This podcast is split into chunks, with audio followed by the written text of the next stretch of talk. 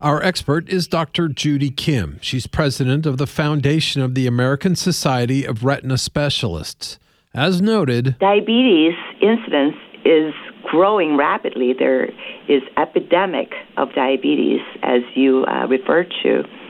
And diabetic retinopathy is one of the complications of diabetes. And for some folks, the most frightening. The retina in your eye is analogous to the film in a camera. The lens focuses the light there, and the retina sends that visual information onto the brain. In diabetic retinopathy, these areas get damaged because of the elevated blood sugar, uh, damaging the blood vessels. It leaks, it bleeds, and causes our retina to swell up.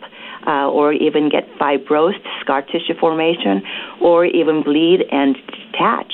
Unfortunately, like diabetes itself, a patient can suffer retinopathy for years and not realize it until the symptoms are well advanced. But it is detectable early on. It's sort of like cancer, right? If you uh, detect it early stage, uh, you're more likely to live because the treatments are going to be more effective. Same thing with diabetic retinopathy. There may be no symptoms, but if you are found to have disease and uh, get treated in a timely fashion with all the treatments that are available uh, at the hands of retina specialists, then you are more likely to continue to see for a lifetime. Not gonna lie though, the treatments don't sound that fun.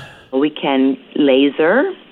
More likely, we inject medications in the class called anti-vascular endothelial growth factor, and there are many of them, and more are in the pipeline.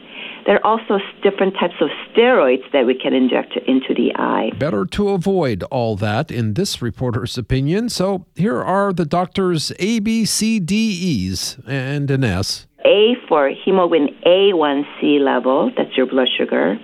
B for your blood pressure control. C for your cholesterol control and also other cardiovascular risks. D for good diet, healthy diet.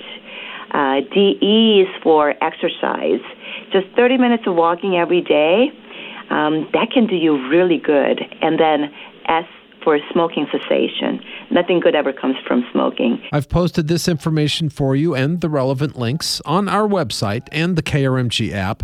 Russell Mills, 1023 KRMG, Tulsa's News and Talk.